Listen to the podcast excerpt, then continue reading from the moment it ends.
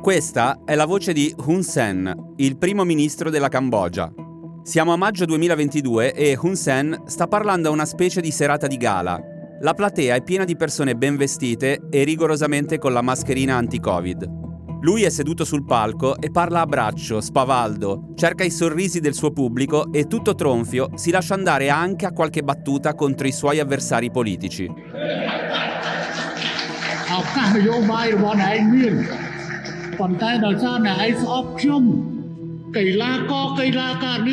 Dice che sono così stupidi che pure quando vince un atleta cambogiano non festeggiano, perché mi odiano.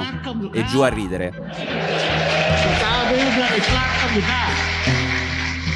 Per Hun Sen sono tutti stupidi tranne Kem Soka, dice. Lui lo rispetta. L'ultima volta che si sono visti, al funerale del fratello di Hun Sen, hanno parlato per quattro ore. Ancora risate. Per capire meglio l'ironia macabra di questo siparietto, partiamo da due dati. Hun Sen ha 70 anni e da quasi 40 è il capo indiscusso della Cambogia. Il suo avversario politico più recente, Kem Soka, quello intelligente, è stato arrestato nel 2017 e da allora è agli arresti domiciliari. Per andare al funerale dove ha parlato poi 4 ore con Hun Sen, ha dovuto chiedergli il permesso su WhatsApp.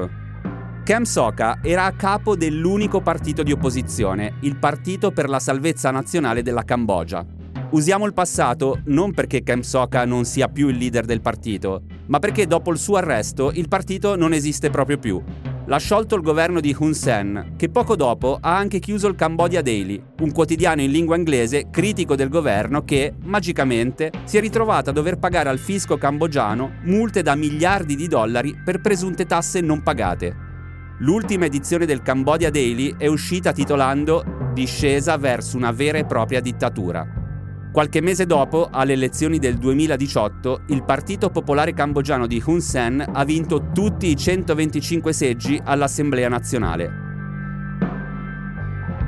La scorsa settimana le autorità cambogiane hanno condannato Kem Soka, l'oppositore politico di Hun Sen, a 27 anni di detenzione domiciliare. Per la Corte di Giustizia Kem Soka è colpevole di aver cospirato per prendere il potere in Cambogia con l'aiuto degli Stati Uniti. Il reato contestato è alto tradimento. Manca un dettaglio però. La giuria che ha giudicato Kem Soka era composta esclusivamente da membri del partito di governo e la giustizia in Cambogia è diventata uguale alla politica, all'economia e al resto delle funzioni democratiche del paese. Una cosa di proprietà di Hun Sen, che in Cambogia governa da 40 anni e che alle elezioni di quest'estate si presenta in pratica senza avversari, per stravincere di nuovo e poter preparare con calma il passaggio di consegne a Hun Manet, suo figlio. Sono Simone Pieranni e questo è Altri Orienti, un podcast di Cora Media. Ogni settimana vi raccontiamo cosa succede in Asia e come cambia un continente che determinerà anche il nostro futuro.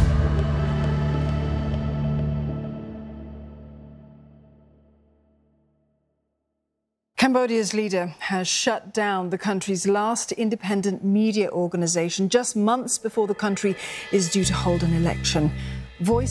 A metà febbraio di quest'anno, Hun Sen ha chiuso anche Voice of Democracy, l'ultimo media indipendente del paese. Anche stavolta la giustizia cambogiana ha provato a dare una spiegazione legale a una decisione politica. Voice of Democracy aveva raccontato che Hun Manet, il figlio del primo ministro Hun Sen, pochi giorni dopo il terremoto in Turchia e Siria avrebbe firmato di suo pugno lo stanziamento di 100.000 dollari di aiuti per Ankara.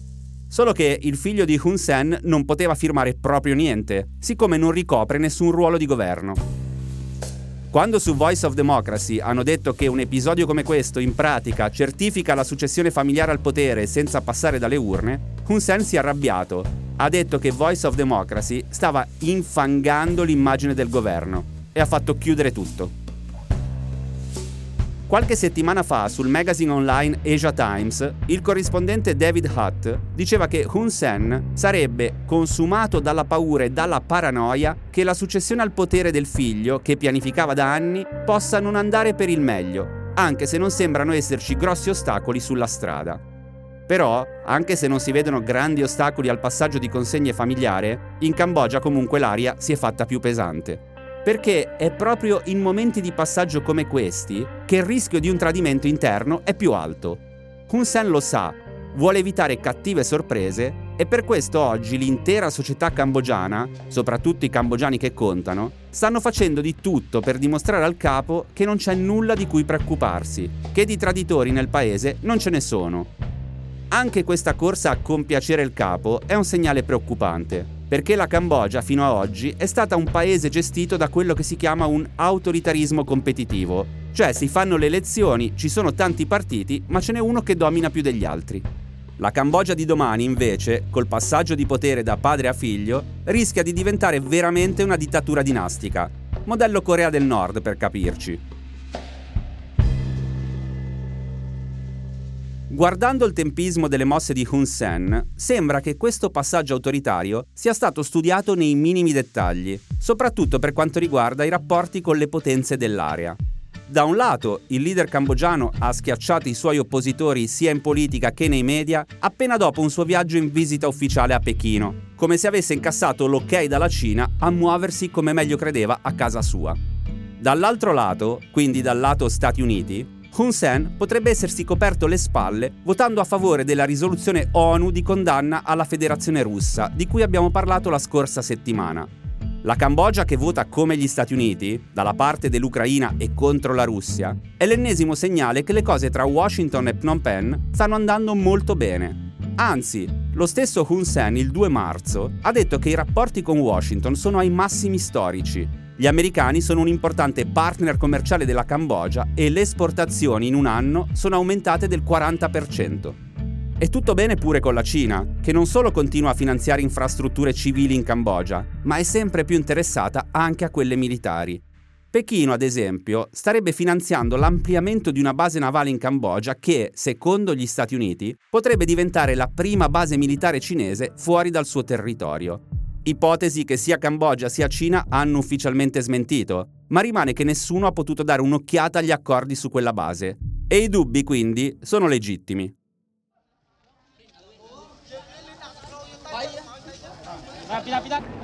Per provare a capire la Cambogia di Hun Sen bisogna partire da qualche anno fa, quando la Cambogia aveva già ottenuto l'indipendenza dalla Francia all'inizio degli anni 50 e si ritrova schiacciata tra i conflitti armati regionali figli della guerra fredda. E allora cominciamo dal 17 aprile 1975, quando i guerriglieri comunisti cambogiani, i Khmer Rossi, entrano nella capitale del paese, Phnom Penh. Nell'ufficio dell'addetto militare, che era un vecchio colonnello che avevo conosciuto durante la guerra, ci mettemmo a sentire alla sua radio, perché la sua radio era collegata col quartier generale delle forze armate di Lonnol, e lì passammo due ore.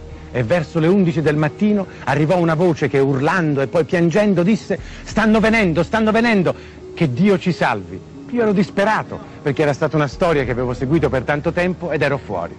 E questa curiosità di vedere cosa succedeva nella Cambogia, ormai presa dai Khmeri Rossi, mi portò alla frontiera e attraversai questo ponte che separa Aragna Pratet da Poipet.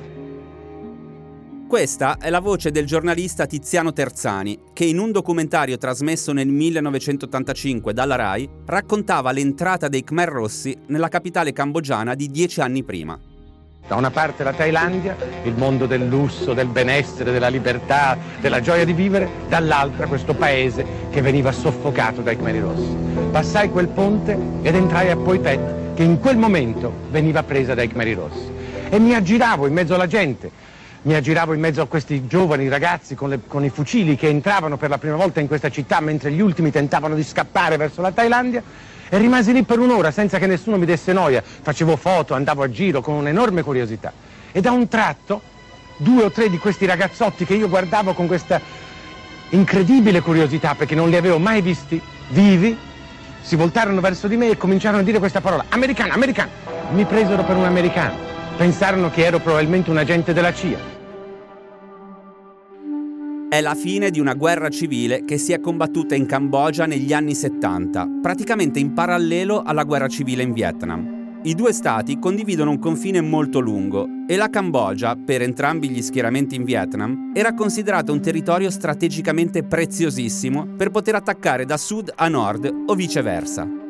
All'inizio della guerra in Vietnam, la Cambogia è ufficialmente dalla parte dei comunisti del Vietnam del Nord.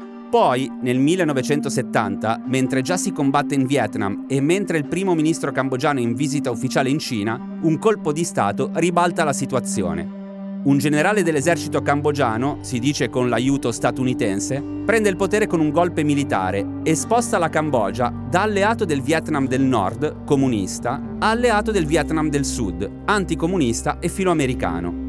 Il presidente degli Stati Uniti Richard Nixon, dopo il colpo di Stato, dà ordine di ripulire la Cambogia dalle truppe vietnamite del nord e dai loro alleati locali, i Khmer Rossi. L'operazione militare viene chiamata Freedom Deal gli Stati Uniti sganciano sulla Cambogia 500.000 tonnellate di bombe, tre volte tutte le bombe sganciate sul Giappone durante la Seconda Guerra Mondiale. Per Terzani, le bombe americane in Cambogia sono un passaggio cruciale nell'escalation della guerra civile. Nel libro Fantasmi scrive che in quegli anni c'erano in Cambogia 2 o 3 mila guerriglieri comunisti, più o meno inoffensivi nelle regioni periferiche, Oggi ce ne sono circa 70.000 in tutto il paese e persino alle porte di Phnom Penh. Per tre anni gli americani hanno bombardato e distrutto la Cambogia, ma è come se da ogni cratere di bomba americana fosse nato un guerrigliero. Guidati dal generale Pol Pot, i Khmer Rossi arrivano al potere nel 1975 e si mettono subito al lavoro fanno evacuare con la forza tutti gli abitanti della capitale Phnom Penh, dicendo che si trattava di una misura temporanea per ridurre il sovraffollamento e difendersi da possibili bombardamenti americani. Chi non obbediva veniva fucilato sul posto. Almeno due milioni di persone furono costrette a spostarsi in campagna e in pochi giorni Phnom Penh venne svuotata completamente. Si trasformò in una città fantasma. Poi inizia l'orrore vero, i Khmer Rossi cominciano un progetto di ingegneria sociale drammatico e mai visto fino ad allora. Siamo nella seconda metà degli anni 70 e il regime si mette in testa di spazzare via tutto quello che c'era prima, i vincoli familiari, il tessuto economico, il sistema legale e la religione, per creare quello che chiamano un uomo nuovo, etnicamente puro. Sentiamo di nuovo Terzani i Khmeri Rossi stavano facendo in Cambogia qualcosa che non era mai stato fatto prima nella storia dell'umanità, cioè stavano distruggendo, fisicamente distruggendo un'intera società tentando, mito rivoluzionario, di costruirne una nuova. E questo mi dette anche la logica con cui questa gente lavorava. Dov'è che avevano imparato questa logica i Khmeri Rossi? Stanno a pensare, in Europa, a Parigi. Questa leadership dei Khmeri Rossi veniva dalle università, dalla Sorbonne e da asiatici rivoluzionari che avevano imparato sui testi questi slogan che anche la nostra gioventù di sinistra ha urlato. Abbasso la borghesia, eliminare la borghesia. Questi slogan, tradotti una volta tornati nel loro paese, nella loro realtà, diventavano il fatto quotidiano distruggere la borghesia non voleva dire ristrutturare l'economia in modo che non ci fosse più una classe borghese che possiede i mezzi di produzione e sfrutta con ciò gli operai. Distruggere la borghesia volle dire distruggerla, prendere tutte le persone che in qualche modo rappresentavano o erano legate a questa borghesia e massacrarle. E questo è l'episodio cambogiano, questo è la follia cambogiana, ma dietro questa follia c'è questa, questa spaventosa ma stringentissima logica, imparata sui banchi di scuola del marxismo in Europa. Per far nascere l'uomo nuovo Khmer bisognava prima far fuori tutti gli abitanti impuri della Cambogia, le minoranze etniche e religiose e poi i nemici del popolo. Nel genocidio voluto dal generale Pol Pot, secondo le stime ufficiali, morirono 2 milioni di persone, su una popolazione cambogiana che all'epoca contava 6 milioni di persone, cioè un cambogiano su tre. Il delirio dei Khmer Rossi durò tre anni e finì solo quando il Vietnam socialista invase la Cambogia nel 1978. Nel 2006 la Cambogia, assieme alle Nazioni Unite, ha istituito un tribunale speciale per giudicare i crimini commessi dai Khmer Rossi, quasi 40 anni dopo la caduta del regime, tre dei principali responsabili delle atrocità commesse negli anni 70 sono stati condannati all'ergastolo. Il capo di imputazione era crimini contro l'umanità. La prima sentenza che ha riconosciuto ufficialmente il crimine di genocidio è arrivata soltanto nel novembre del 2018.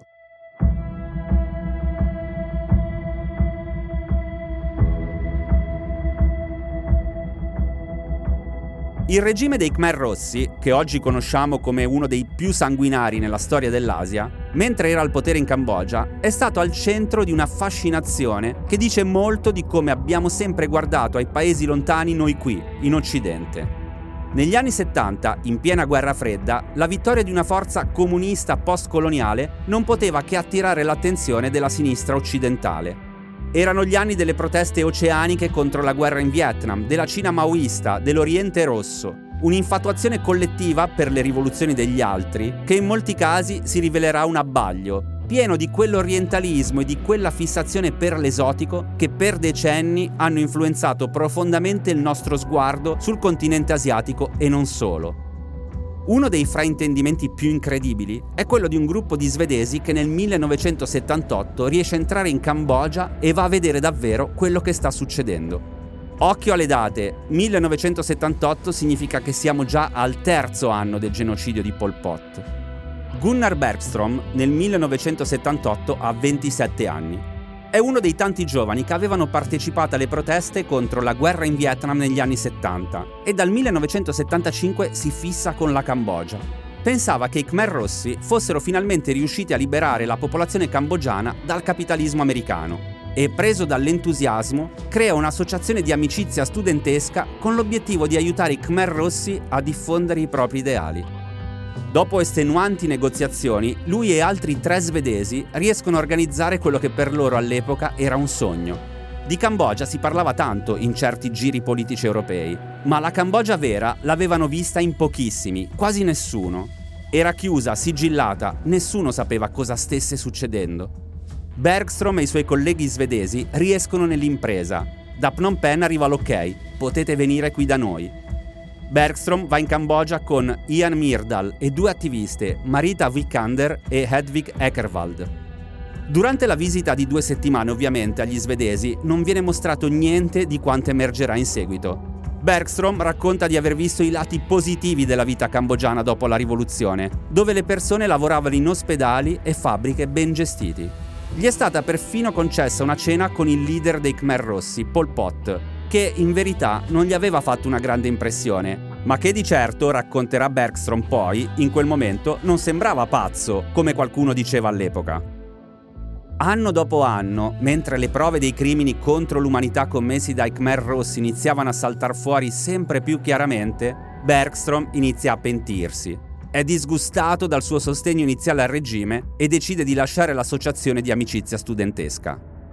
Dei quattro svedesi in viaggio in Cambogia nel 1978, Bergstrom è l'unico a essere tornato in Cambogia due volte per chiedere scusa. La sua storia e quella degli altri tre svedesi è stata raccontata in un libro del giornalista Peter Froberg Idling. Si intitola Il sorriso di Pol Pot. A un certo punto nel libro, Froberg si chiede se sarebbe stato possibile pretendere da Gunnar, Marita, Jan e Hedda che vedessero oltre la facciata, Avrebbero dovuto capire che bisognava interpretare i segni? E ancora, sarei riuscito io stesso a vederli se fossi stato lì nel 1978? La risposta che si dà è che no, non sa se lui sarebbe stato tanto meglio dei quattro svedesi di sinistra innamorati di una Cambogia che non conoscevano. Del resto, anche lo stesso Tiziano Terzani rifletterà su questo. Anche lui in Fantasmi aveva raccontato dell'iniziale diffidenza verso i racconti terribili dei profughi che riuscivano a fuggire dalla Cambogia. Salvo poi dire nel documentario del 1985 Ed è inutile continuare a farsi delle illusioni su quello che dovrebbe essere, perché purtroppo la storia non è così, non avviene quello che è giusto che avvenga, non avviene quello che è, che è morale che, avviene, che avvenga, avviene quello che le forze sul terreno di battaglia le forze geopolitiche portano a realizzarsi. E quello che queste forze oggi fanno, fanno sì che la Cambogia sia un paese inghiottito in questo mare della forza vietnamita. E qui è questa grande tragedia con cui noi, che siamo stati anche militanti della sinistra, abbiamo da fare i conti. È inutile continuare a trovare delle giustificazioni per le delusioni che noi abbiamo dalla storia. È tempo che ci fermiamo, che osserviamo cosa succede e tiriamo delle conclusioni. E qui è tutto il discorso sui Khmeri Rossi. I Khmeri Rossi sono dei rivoluzionari, o erano dei rivoluzionari. Volevano liberare il paese dall'imperialismo americano, dall'influenza occidentale, liberarlo e farne una cosa nuova. Pol Pot ne ha fatto il regno del terrore. E questo in certo modo è avvenuto anche in Vietnam, dove di nuovo il Vietnam, eh, eroe della nostra gioventù ideologica, si è macchiato ugualmente di crimini, esiste una società oggi, uno stato di polizia non dissimile da quello che esisteva prima. Insomma, dobbiamo fare i conti con questo fenomeno che è il fenomeno della rivoluzione che va al potere e che tenta di rifare queste società.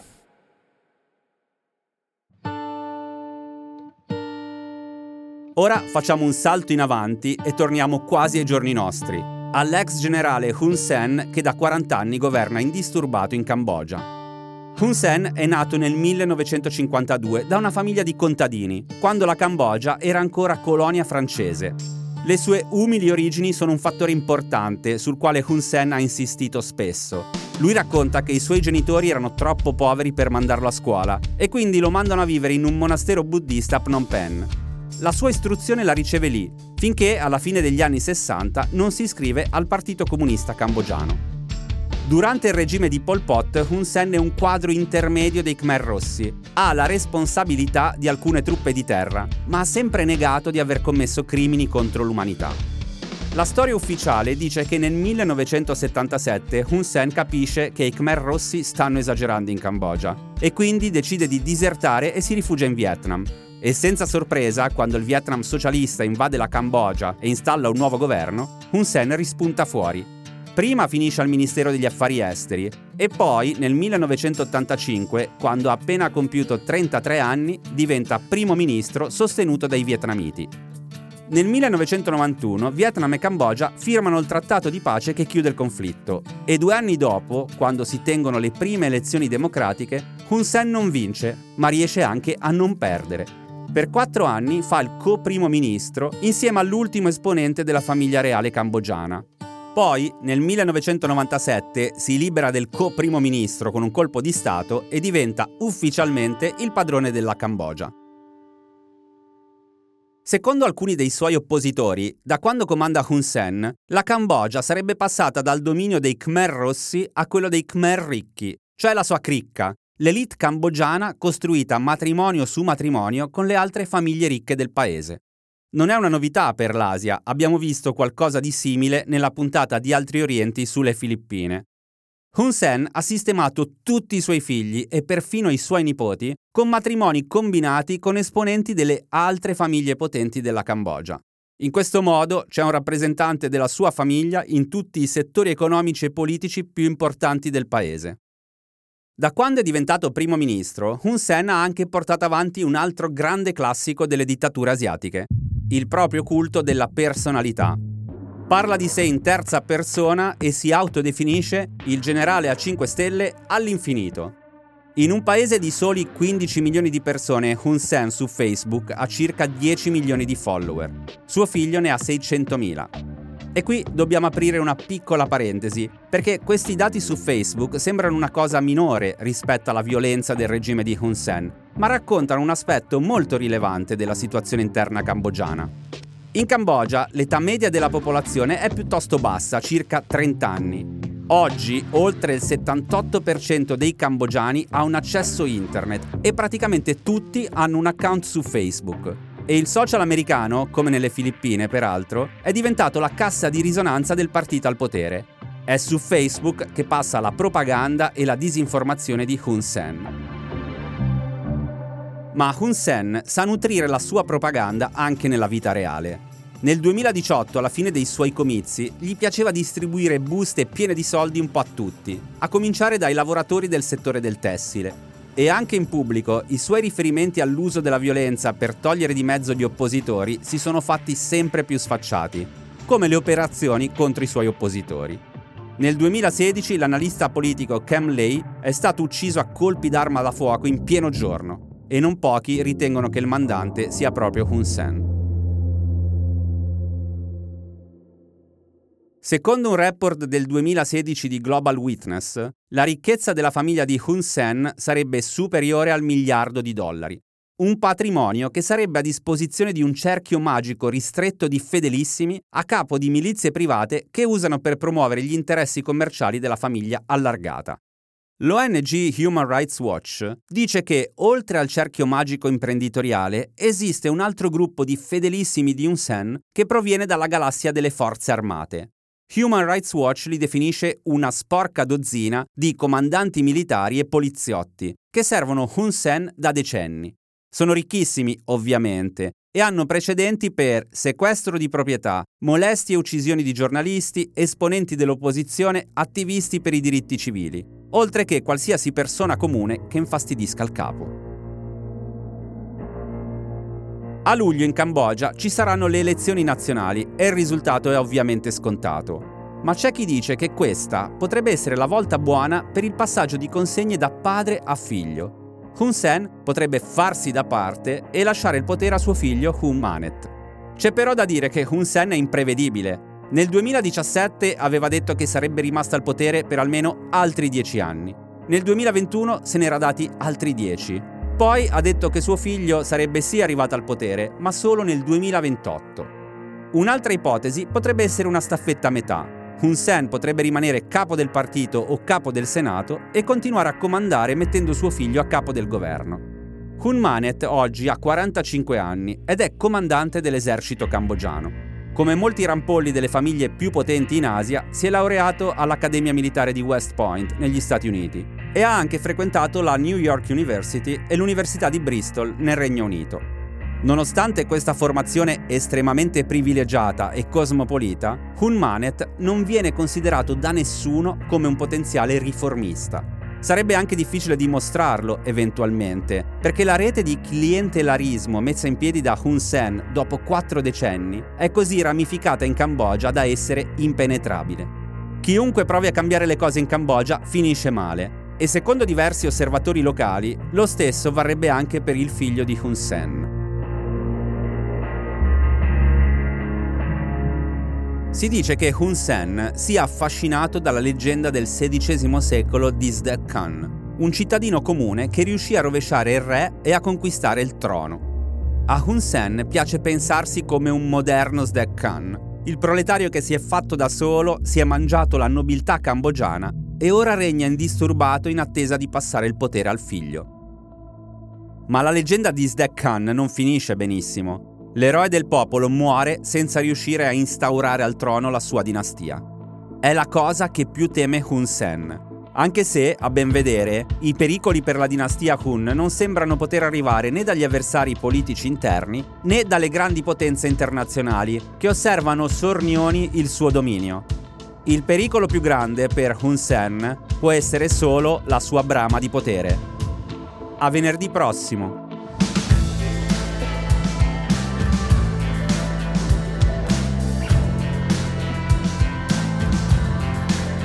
Altri Orienti è un podcast di Cora Media, scritto da Simone Pieranni e Matteo Miavaldi. La cura editoriale è di Francesca Milano.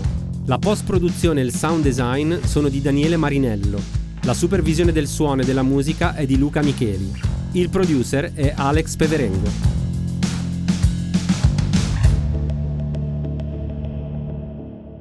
Le fonti degli inserti audio sono indicate nella sinossi.